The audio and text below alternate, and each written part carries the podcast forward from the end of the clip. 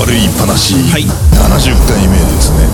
あのどこだったっけ？三重だっけ？はい。和歌山だっけ、あの和歌山じゃなかったでしたっけ？あの捕鯨はい。の話があって、はい。えー日本において捕鯨はまあ文化だみたいな話がもちろんあるんですけど、はい。はいそれをあのなんか、えー隠し撮り？密着取材、はい。どちらか忘れましたけど、隠し撮りだったと思いますけどで、まあ、映画を作って、あのこんなひどいことしてるやつがいるみたいな映画が出て、なんか反捕鯨の、えー勢いが強くなったみたいな話があったじゃないですか、はいうんまあそういうされ方するとねみん。な理解がない日本に理解のない人たちはそっちの方を信じてたと思って見ちゃうよね、まあ、そこでこう広がり方とかちょっとこう悩みながら考えてはいたんだけど、はい。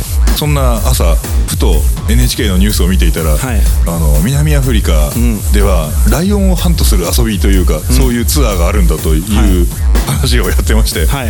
なんかお金払って、はい。あの行って狩り場で、えー放されてるライオンを撃つ。えー。うん、でイエーイ取ったぜみたいなことをこう YouTube に上げてるやつとかがあって、はい。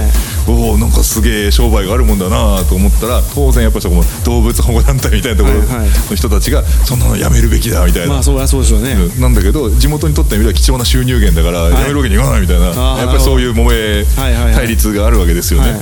で今度あのそういうのを守りたい団体あの守りたいってあのライオンを守りたい団体の人たちはこれを映画にして世界に訴えるんだって言ってるんですよ、はい。でこれであの残酷なことが少しでも減るといいですねっていうコメントがついてて。お俺ちょっと待てよ。なんか流れがちょっとうん。なるほど。なんか、えー、と日本の捕鯨はなんかそうやって圧力をきやると困るなみたいな話をする一方で、えー外国のライオンハンティングは困りますねっていうのかみたいな。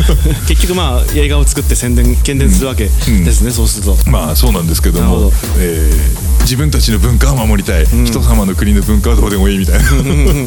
これいいのかな、うん。まあでも人間だもの自分の周りのものが第一だから仕方ないよねっていうふうに取ることもできるけどどうしようなこれみたいな。現地のその観光収入とか、そのなんかライオンの数とかそのそういう実態がよくわからないですけど、でもなんか結局全部映画で聞く時ってそういうのって絶対こっちにはなんかかわいそうだなと思えないようなことって伝わらないわけじゃないですか。そうですね。分かんなくなりますよね余計に、うん。うん。えーじゃあもしさあの今こう鹿とかイノシシの被害で悩んでる山奥の業者が、あの例えば政府がこう特区を作ってこの中だけは猟銃撃っていいよみたいな 特区を作ってお鹿狩りツアーだみたいなことやったら、残酷だってなるのかね。なんかテレビでやってたワイドショーでやったのが、あの猿の被害がすごすぎて、はいはい。猿を追い払うためのなんかあのえー、とじ銃のなんなんせ BB 弾の銃ありますよね、はい。エアガンエアガンうん。とかで撃つおじいさんたちが映ってるんですけど、もう本当は早く殺されてしょうがないんだと、うんすごく被害だからと、うん。でなんか可愛いとか可愛くないとか愛護とか,、なんかそういうのとそれと同時にそれは来たら来たで追っ払ってくださいっていう役所と、その殺すか殺さないかどっちかにしてくれと、ん。殺す準備はできてるんだみたいなことを,、言ってるのが、で最終的にワイドショーも最初の頃はひど被害がひどかった、ひどいですねって話をしてるのに途中から撃ってるおじいさんを見るとかわいそうですねみたいな話が言い出すんですよ。でそれどっちかにした方がいいんじゃないのかなとか思いながら見てて、うん。こういうのむずどっちの立場に立つかで相当変わるなって思いましたね。そうよね。あの食肉を締める現場って、はい。まあ、昔から隠されてるじゃないですか、はいもうどうやるかみんなし、はい。あの調べればすぐ出てくるんだけど、は一般の生活してると見えないよね、はい。あれを多分見せることによってかわいそうだと思って肉食わない人増えるんだろうなってちょっと思う時あるのよ。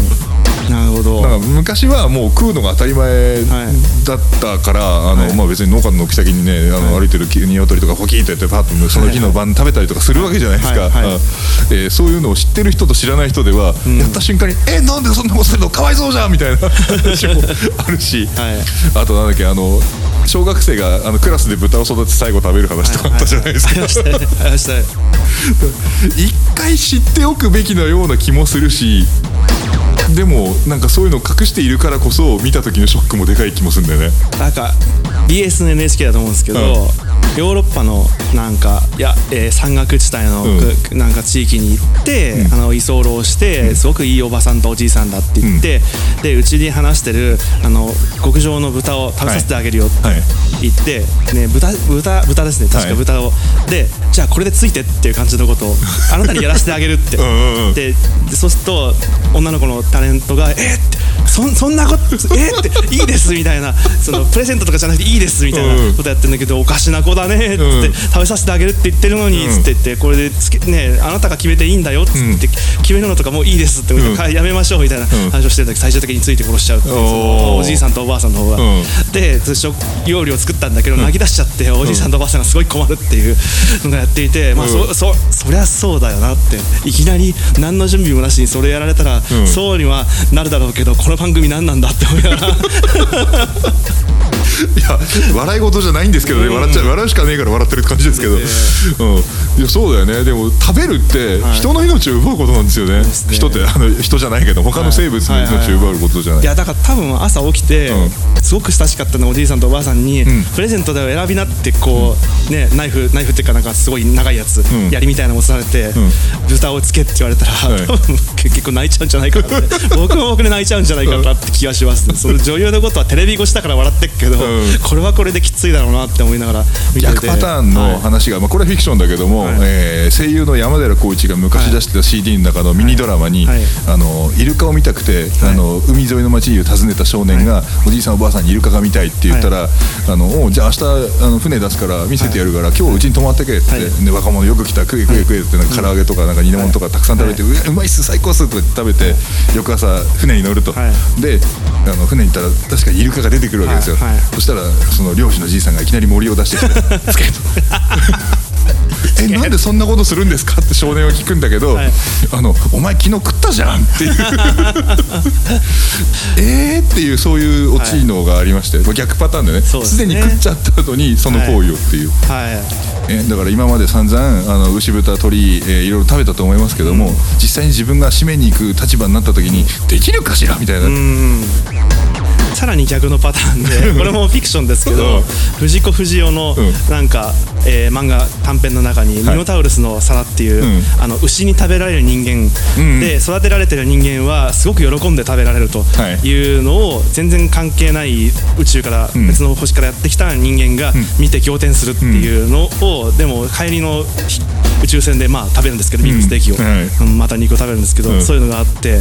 であとそれとそれと同じようじゃないのそれと別なことなんですけど、いつも逆転して不思議だなと思うのは、はい。NHK でよくあのサバンナの番組とかやってるじゃないですか、はいはい。密着、はい。動物密着、うであれで鹿とかに密着してると「逃げろ逃げろ」って言って、うん。こうチーターがなんかから逃げるのをはいはい。やったー逃げ切った!」って言って「よかった」って言うんだけど、今度チーターとかに密着してると「お母さん早く一匹子供のために一匹捕まえて」っつって「シカシカ!」ってなるんだけど 捕まえられないって、ああこの子は死んでしまうかもしれないみたいなうんことを思うとでもあれって番組の日が違うだけで結局同じことやってるんですよ、うん。それが毎回見るたびに片側に必ず感情移入しちゃうのが単純な生き物だな俺はって 思っちゃうんですよね。でもそれ見てる最中に鹿にも鹿の人生がとか考えてると、うん。チーターの気持ちになれないじゃないですか、うん。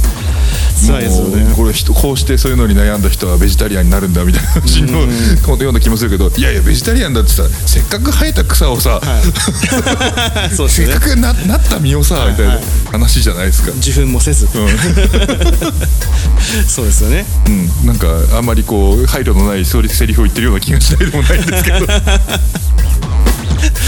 そうですね、でもなんかそういうのってどこでこう体制がつくというか、うん。まあなんだろう今の現代日本だとそういうのほとんど知らないまんまご飯を食べられるわけだし。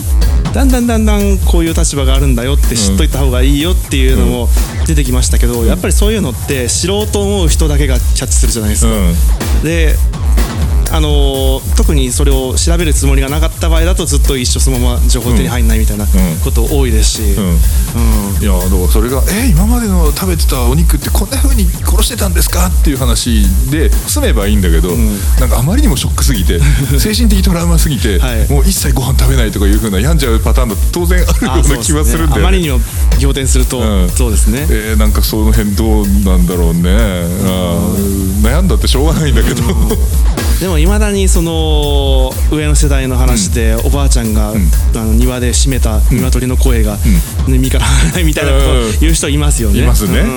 別にそれで鶏が食べられなくなるわけじゃないんですけど、やっぱり忘れられないとは言ってますよね。うん。まあやっぱり結局最終的には自分の自分たちの文化、食文化生活 サバイバルが第一ということか。そうですね。ということはやっぱり自分らが食わないものを勝手に殺してるのはよくないんだよ。やっぱり2つの立場には同時になれないということですかそういうことだな、い、つまでたってもこの問題は残るということで、はい